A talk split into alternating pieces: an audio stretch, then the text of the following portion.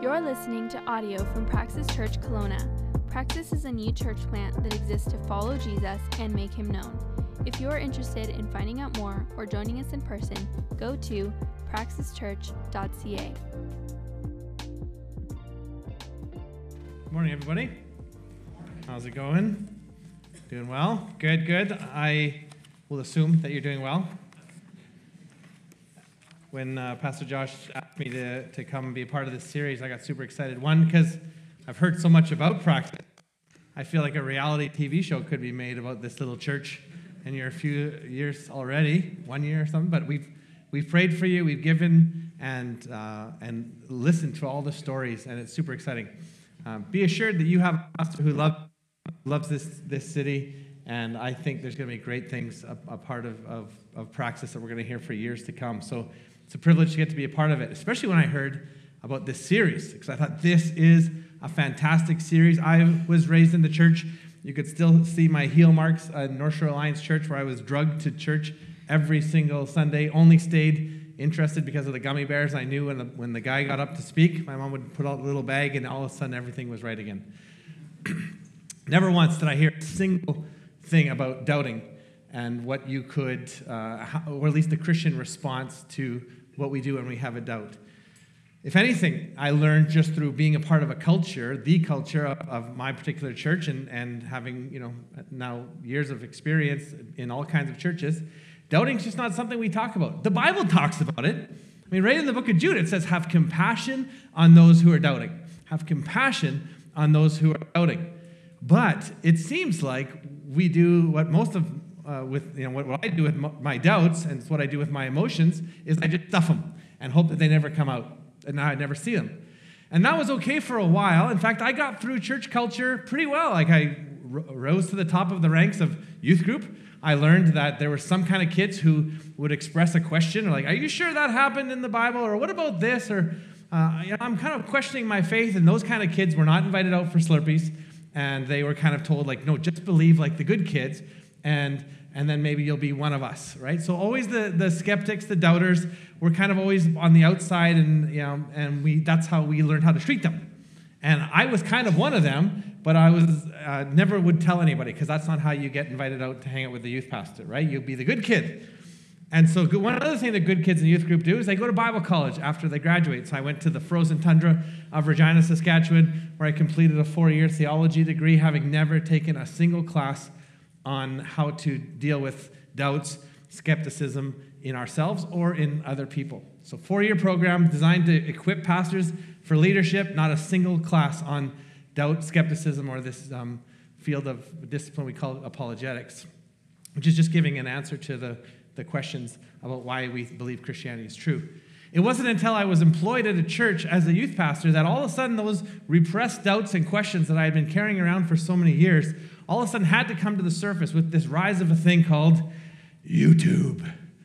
I had these students who were telling me about these videos that a friend had sent them. See, I would send them out and I would go, go to your public school, tell people about Jesus, tell them about how, how good he's been to you, about what he did for you, and about how he's transformed your life and how we could do the same for them.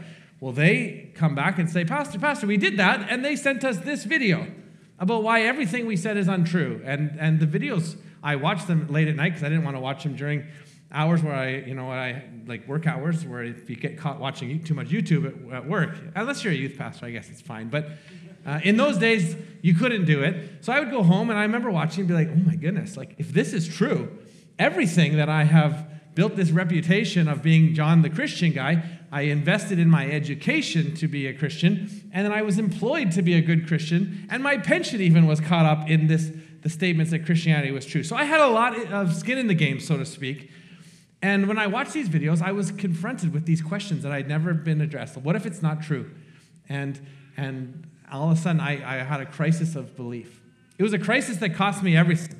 And by that, I mean my vehicles, I had a car and a motorcycle, and I had possessions in North America, and I sold everything to go to study uh, this field of Christian apologetics. Not just because it was something to do to advance my education, but it was my own faith was at risk. Where I realized I better learn some of the answers to these questions if I'm gonna if I'm gonna stay in the game for myself and to be able to lead the church in the 21st century. Because up until that point, I realized that Nobody was talking about these. I mean, this was a long time ago before we had courageous uh, churches taking on questions of what do you do with your doubts and some of the, the, the difficult topics that uh, you guys have been wrestling with. So this was a long time ago.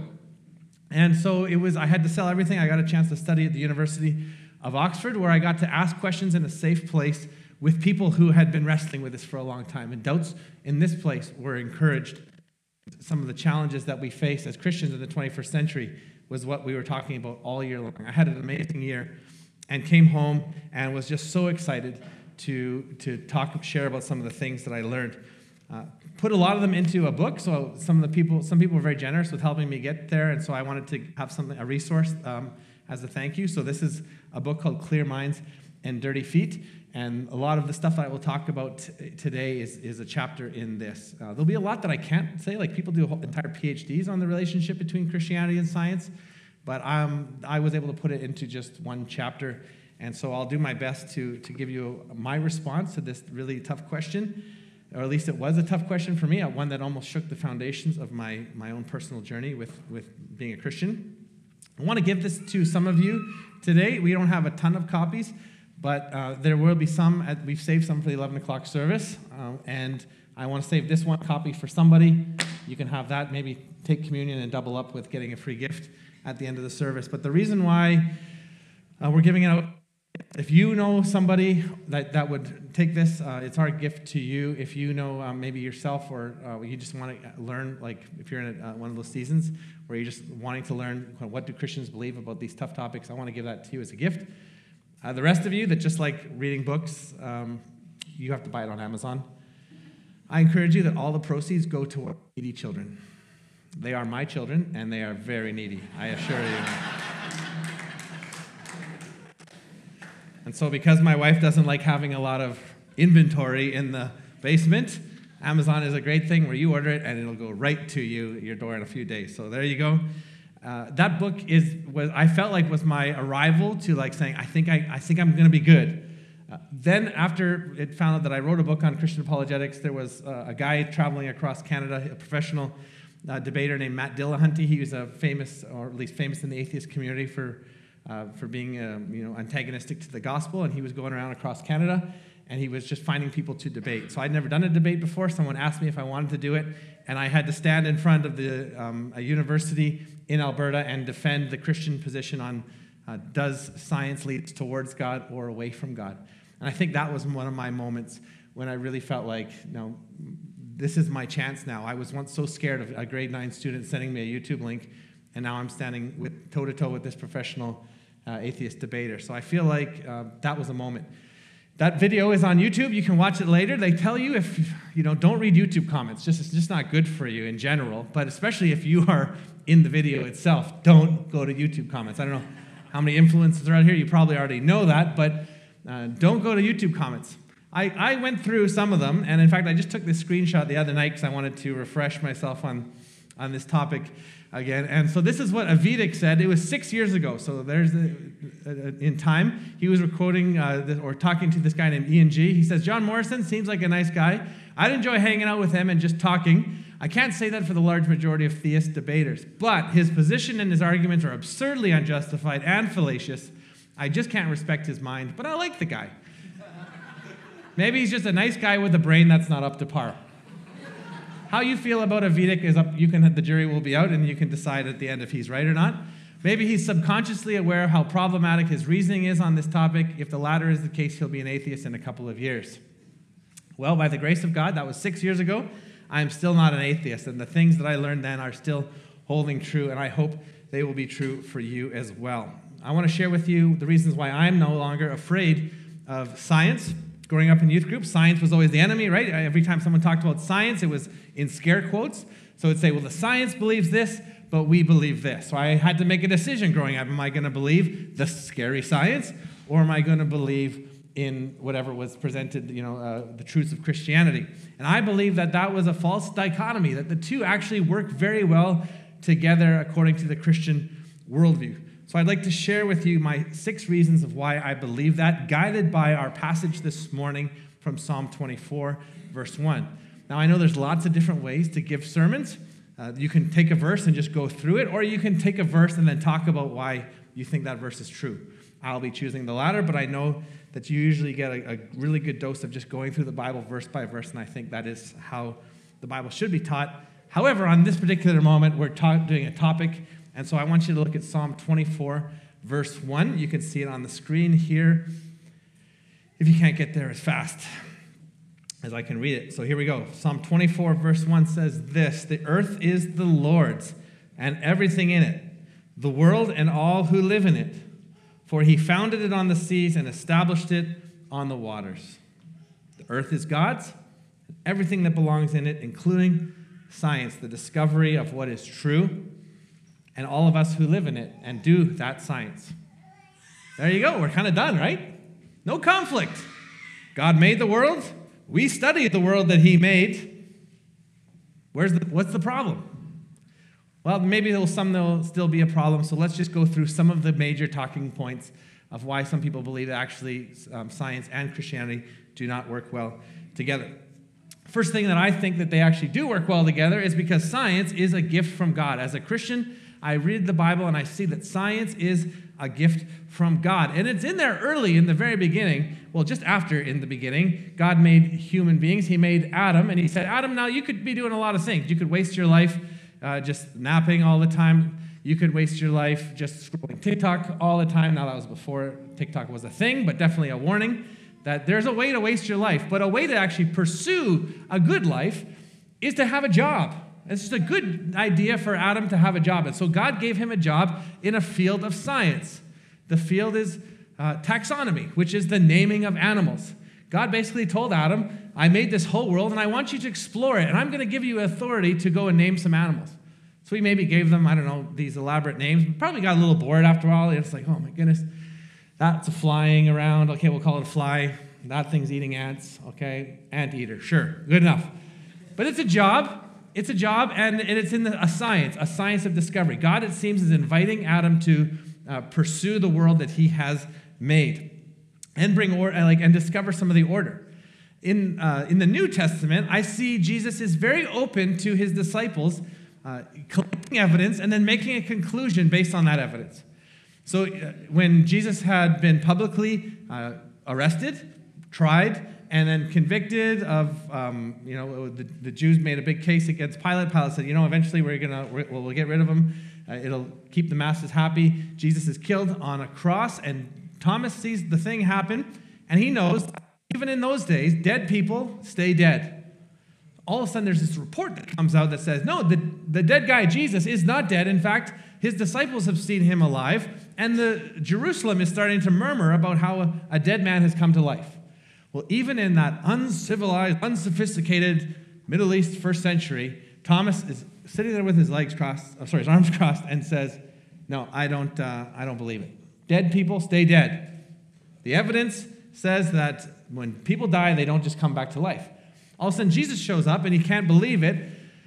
And Thomas is like, I still don't believe it. And what does Jesus tell him to do? Investigate the evidence. Follow the evidence where it leads, and then come to a conclusion of your own, Thomas. See my hands, see my feet. There's nail marks here. I was once dead, now I'm alive. So Jesus doesn't condemn him, doesn't say, you know, forget about it, uh, ignore your brain. He says, no, look at the evidence. It is encouraged to discover what is true and then make a conclusion. Science is a gift from God in the Bible and not a threat. There is a popular belief around many skeptics and even in, in church that to be afraid of science because the more scientific discovery happens, the less we need God. And so there was this idea that, you know, in the old days, we used to say God knew, uh, did everything, right? We used to say, you know, why, why was uh, the thunder? It's because the angels were bowling and it was just making noise. Or maybe there's rain and the, that's why the angels were crying. And, and basically, we attributed everything that we didn't know to some sort of spiritual phenomenon. But then as science came along, we realized that no, it wasn't about the angels bowling or crying. It was weather systems that were doing it. In fact, set patterns that happen when cold fronts meet warm fronts, it makes thunder. So we don't need to attribute that to supernatural causes anymore. We know that the science has done it. And so we don't need spiritual explanations anymore. This is what is commonly called the God of the gaps argument that God is only left to the gaps, and the more that science can shrink those gaps, the less we need God. And therefore, it imagines this argument, this utopian world where science can eventually explain everything and then we don't need silly, trivial eh, explanations for the world like God did it. But what it doesn't, what it fails to mention is the idea that God could actually be God of everything. That the earth is the Lord's and everything in it, and He founded it on seas and established it. And he, as part of the establishing, is setting up laws laws of physics, laws in chemistry, laws of biology, just way things work. He made an orderly world. A world that we didn't put that order in, we discover the order. And we discover the order, and it opens our eyes that if there is order, there must be someone who put order in there. And so, my first point is that science is a gift from God, and, and people have found it as a gift. People have discovered it in, in history. As they find things, they say, wow, this is amazing. Where did this amazingness come from? And they attribute it to God. Some famous names throughout the history of science. I'll just rattle off a few. Nicholas Copernicus. He's the 16th century astronomer who humbled all of us by telling us that we are not the center of the universe. 16th century astronomer, he basically said this as he's looking at the, at the physics and the uh, astronomy. He says, Who could live in close contact with the most consummate order and divine wisdom and not feel drawn to the loftiest aspirations? Who could not adore the architect of all these things? Copernicus looked into the stars and he realized there was order. And he said, This order doesn't come from nowhere. This, I see architecture, I have to accredit it to an architect. Johannes Kepler of the 17th century, one of history's greatest astronomers as well, he said, My Lord and my Creator, I would like to proclaim the magnificence of your works to men to the extent that my limited intelligence can understand. So Kepler is saying how, how amazing his discoveries are. He wants to tell everybody about how great God is. Isaac Newton, 18th century founder of theoretical physics, said this The admirable arrangement and harmony of the universe could only have come from the plan of an omniscient and omnipotent being. Finally, a more well known name in the 20th century, Thomas Edison, the inventor, uh, famous inventor, held over 1,200 patents. He said, My utmost and respect and admiration to go to all the engineers, especially the greatest of them all, God. See, in the past, it was not God or science, it wasn't Christianity and religion versus scientific discovery. They saw it as the world, what they used to call the two books. They said there's the word of God's word, which is the Bible, starts with Genesis, ends with Revelation, God revealed word through the Bible, and the book of God's world, which is the, the study of, of this universe that He made and, and the earth and the study of, of human beings, just a study of truth. And both of those books the book of God's word and the book of God's world, were to point us to Him. Psalm 19, verse 1 says, The heavens declare the glory of God. You want to know what God is like? You can actually study His created world and find out what God is like, just like you could study the Bible and find out what God is like as well. So, the first point is that science is a gift from God, not a threat. But secondly, that science can actually lead us to worship God. Science can lead us in the worship of God. I once stood beside some people that were worshiping God. We were at St. Aldate's Church on this, the, just in, in Oxford there on Sunday mornings. I would go to church.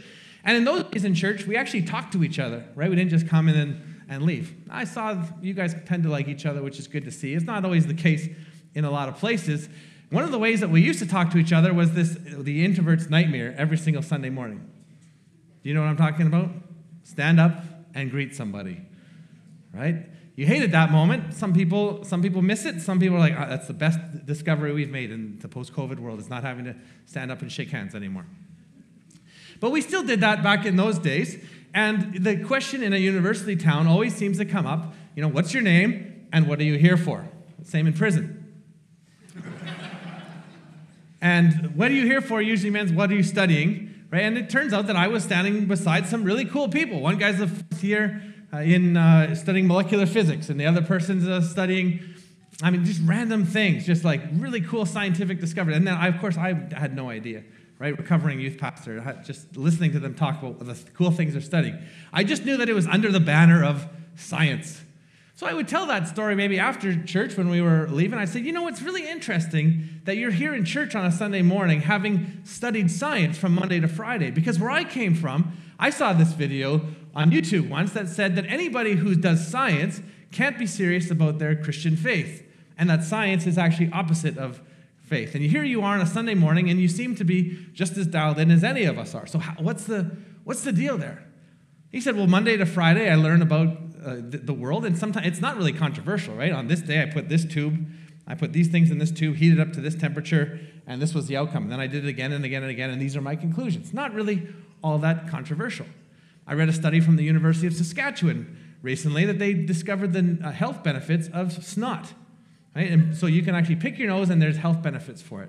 So somebody's paid money, given a grant for scientists to discover this, the, the, the value of boogers.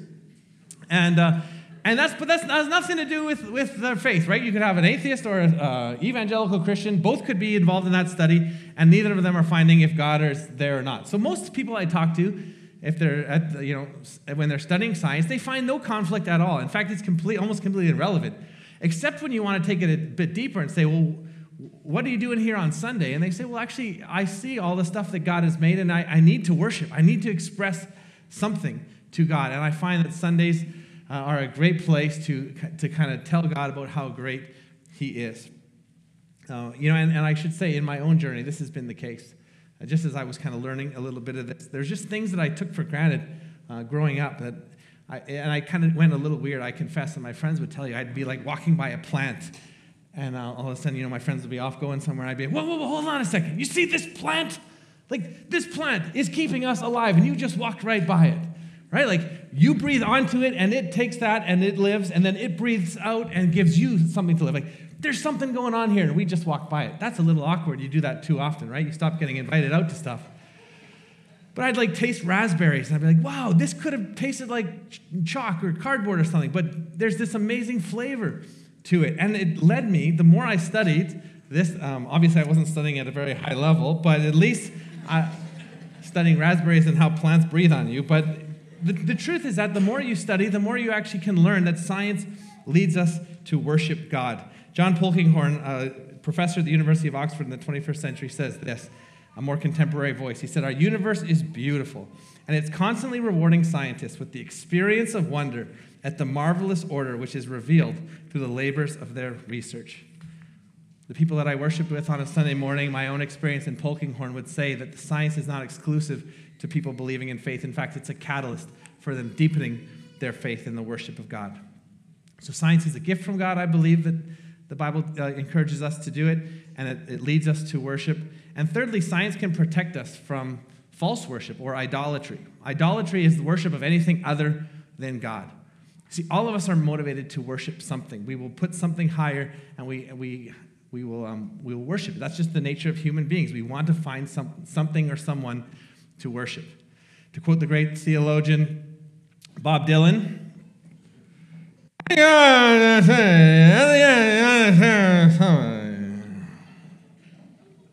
Sorry to translate that.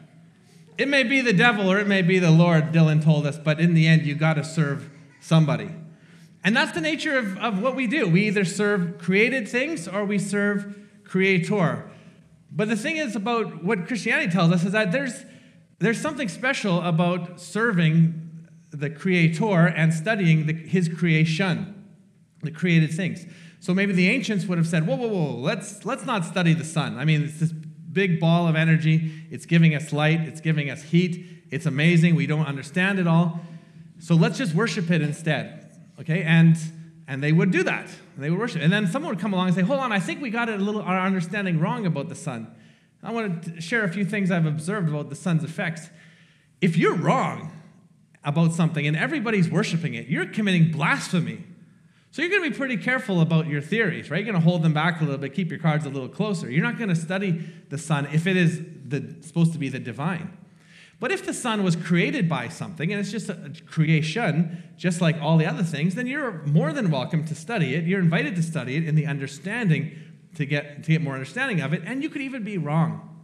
Right? So we can actually be humble and approach uh, God's created world and not worship the world. So we know that the world, as amazing as it is, is not deserving of our worship. We can be in wonder of it if the wonder points to God, but we don't worship it.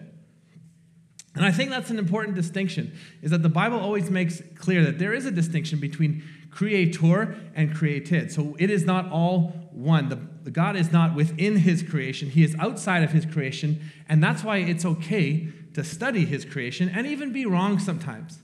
And Lord knows, scientific discovery has a long track record of being wrong about many things. In fact, that's the very thing that it's doing. Which leads to my fourth point, that science is deeply flawed because we are deeply flawed. Regardless of your worldview, no matter what your upbringing, no matter what holy books you or who your favorite teachers are or your gurus, we all know from our own experience and very common amongst much of the literature of all the major religions that something has gone wrong with this world.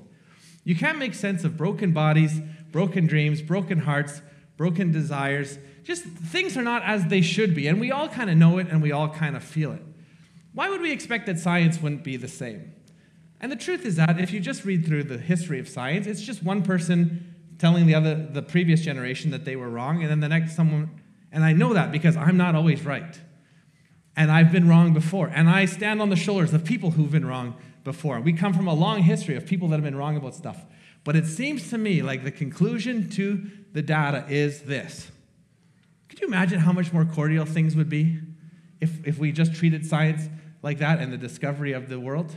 Instead, what happens is you have these camps that form. Right? You have camps, and some have more power and some have less power. Some are considered the in group or in vogue at the time, and some are considered outliers until one day everything switches, right? And you have people that are afraid to be in the out group and people that are afraid to lose their position in the in group. You have people that are afraid to lose their funding because if they lose their funding, now they can't pay their bills anymore, so they don't say things that they think because they're afraid of it being wrong or misconstrued or, or upsetting their supervisor. And because of that, it's, science is a deeply flawed community, even though this, the pursuit of science is rather neutral. Just what is true and how do we understand this world? But when you get communities involved and personalities and human psychology, it becomes a deeply flawed thing. Just to, to pick one example, I don't know, uh, did you guys have COVID out here? And not did you actually have it? I don't, I don't you know, those with your tinfoil hats on, you can leave them underneath your chair or whatever. But I'm not saying did COVID happen to you personally. I mean, did you have to deal with the fact that there was a lot of people with differing views on what science said? And somebody would say, well, you know, I heard a scientist say this, and we don't even believe, we've shown that's not true because the scientist said this. And in fact, that scientist has changed their mind three times about what the novel coronavirus is. To which I said, yeah, because that's what science does. When you have a novel virus all of a sudden emerge, you got to figure out what is this thing. And so you make a hypothesis, and then you, you try it out. And if, it, if you're wrong, you change your hypothesis.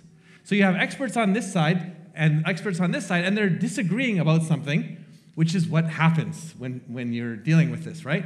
They're, they're making their interpretations. And then you have the, the three year old on social media trying to say, well, this is what I think. You know why I say three year old?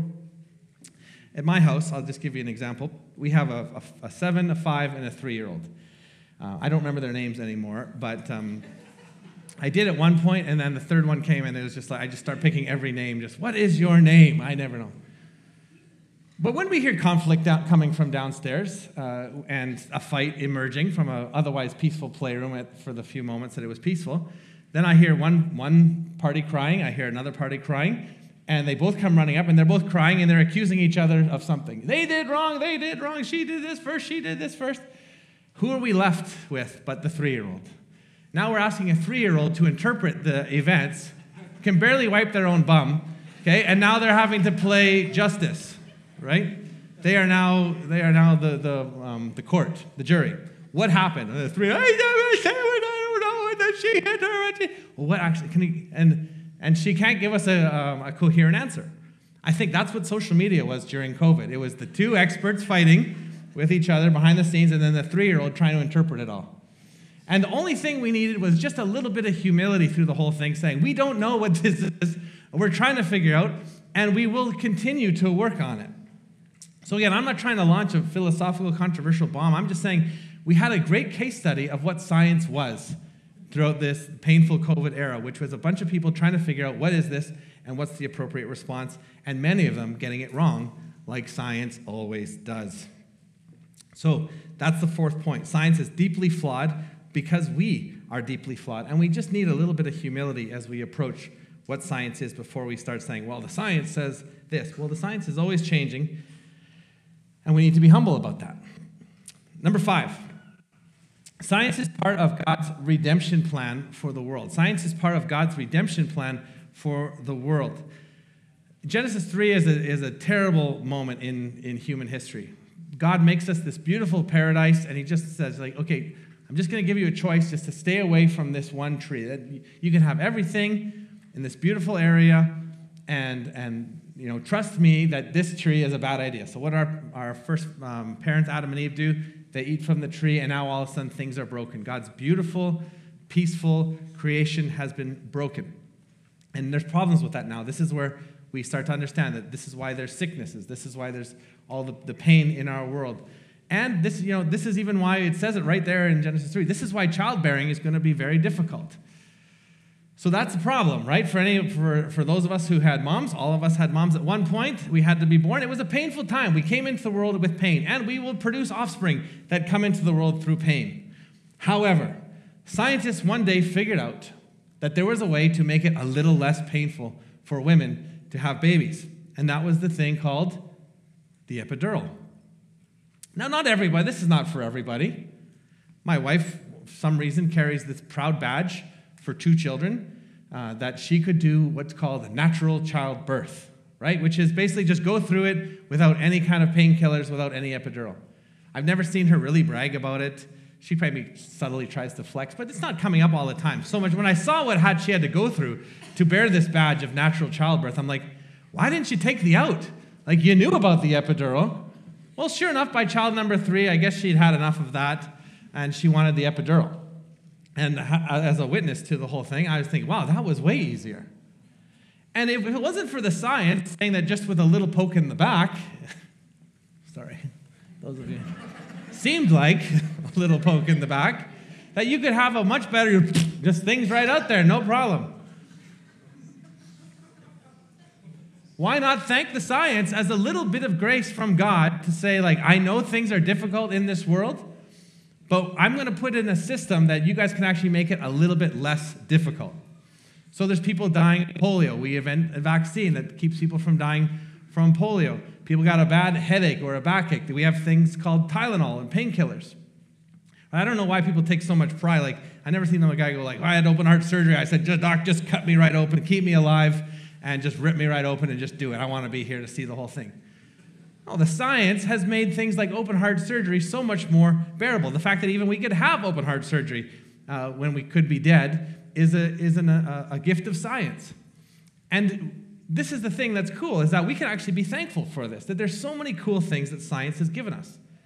Yesterday I woke up in Nashville and, uh, you know, if you want to really scare a, a, pastor, bring in a guest speaker. Just when he texts me saying, hey, are you all ready for tomorrow? I'll say, yeah, I'm in Nashville, ready to go. But the cool thing is, I got on a plane early in the morning, flew uh, to Seattle and then into Vancouver, drove from Vancouver to Abbotsford, had dinner with my family, and then drove along the Highway 97, listening to any music that I wanted to, you know, and like not no Encanto, no Wiggles, just whatever I wanted to listen to from my phone. Coolest experience, right? Where you can actually, you don't have to have the old CD case. Remember, you had to big, bring the big CD case here. And what do I want to listen to? You're trying to drive on the highway and pick your CDs, right?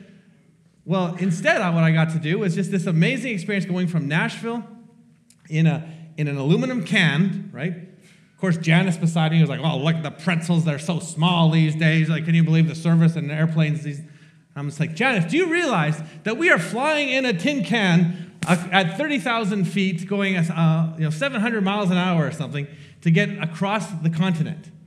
Ah, oh, the pretzels are dry and uh, not, sorry. It's like she wasn't appreciating the gift of science at that point. Science has made our lives so much easier, and who do we thank for that? I would thank it's a gift of God's grace to us. Now, here's the thing it's just a little bit of grace because we still know that we still get hurt and we still get sick and we still um, you know, have all this brokenness that we've all brought into church this morning and that our neighbors and friends are feeling. But it's a, a little taste of the place where God promises, Jesus promises that He's going to make all things new one day. That's going to be no more pain and no more hurt, no more brokenness. And it's going to be this amazing experience. But in the meantime, the world is just a little bit more bearable because of the gift of science. And I believe it's a foretaste of God's redemption plan for the entire world to reverse the curse of sin and make all sad things come untrue.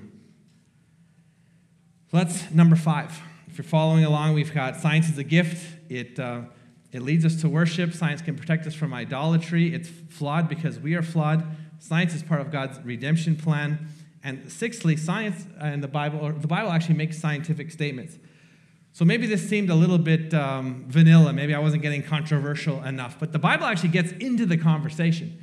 It doesn't just provide us the worldview, like the earth is God's, you know, but it actually makes some scientific statements. Let me just read two of them to you. I'll go one at a time, actually. The first one comes right in the beginning, at the beginning of the Bible, and in the beginning, where it says in Genesis 1, in the beginning, God created the heavens and the earth Just trying to read the room here to see uh, how many of steady state universe theorists there is.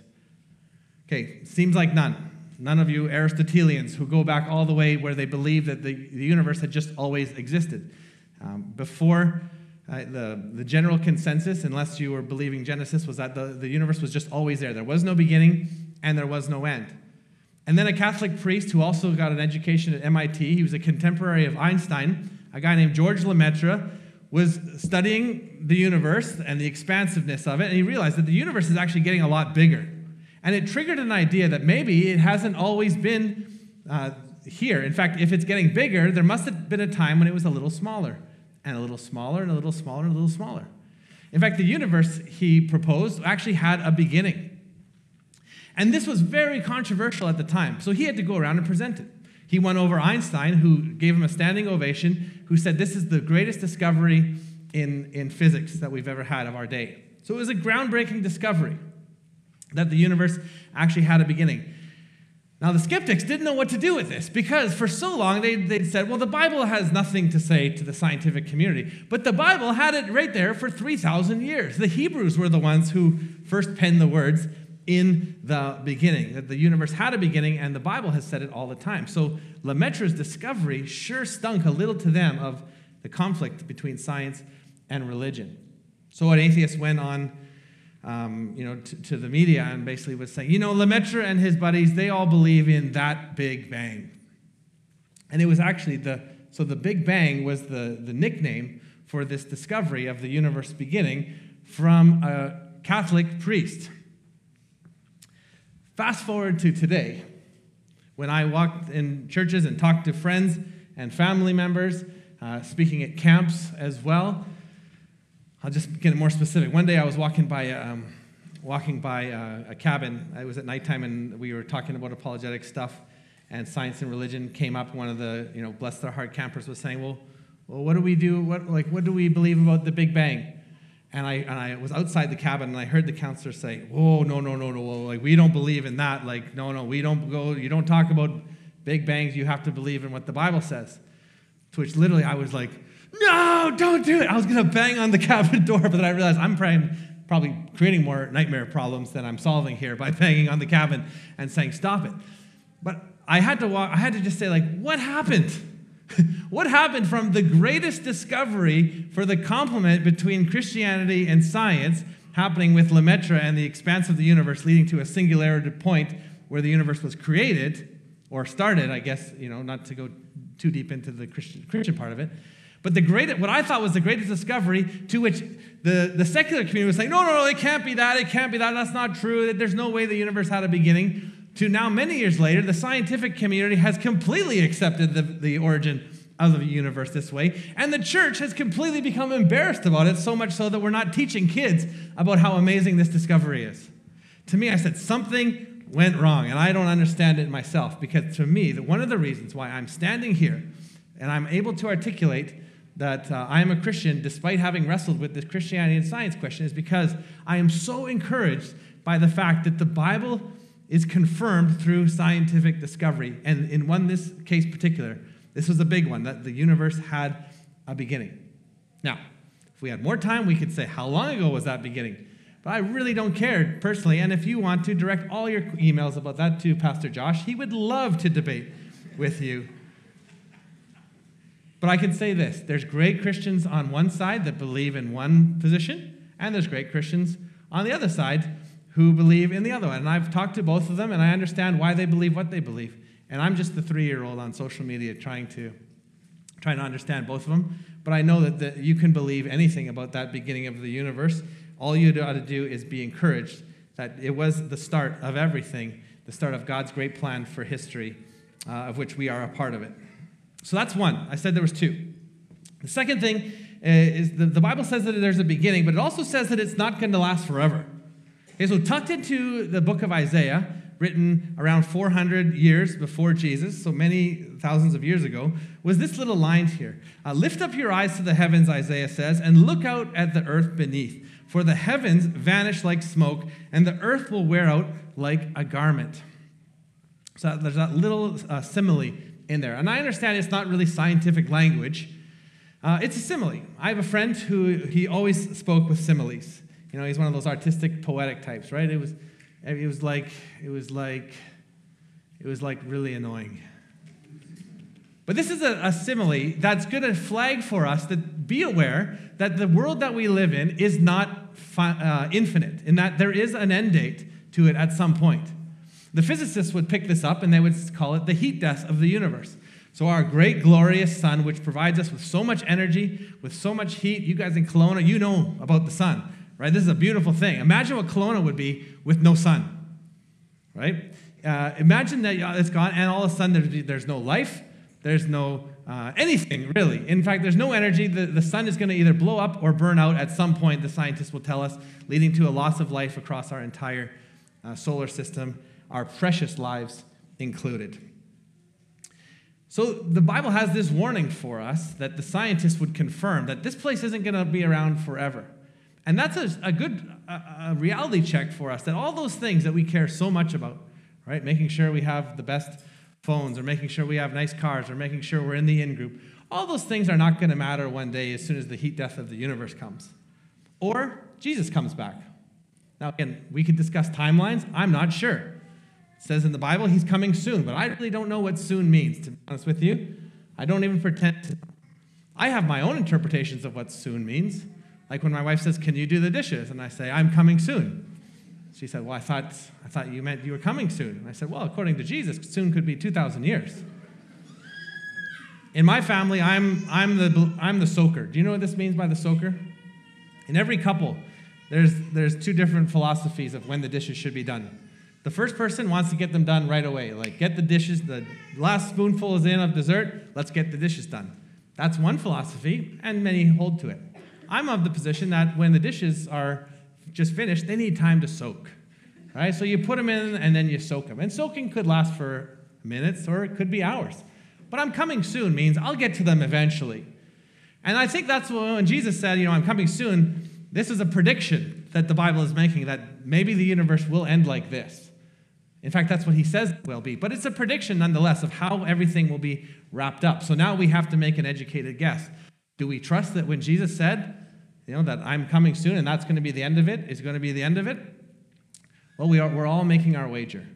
We're all making our wager and making a hypothesis of whether it's true or not.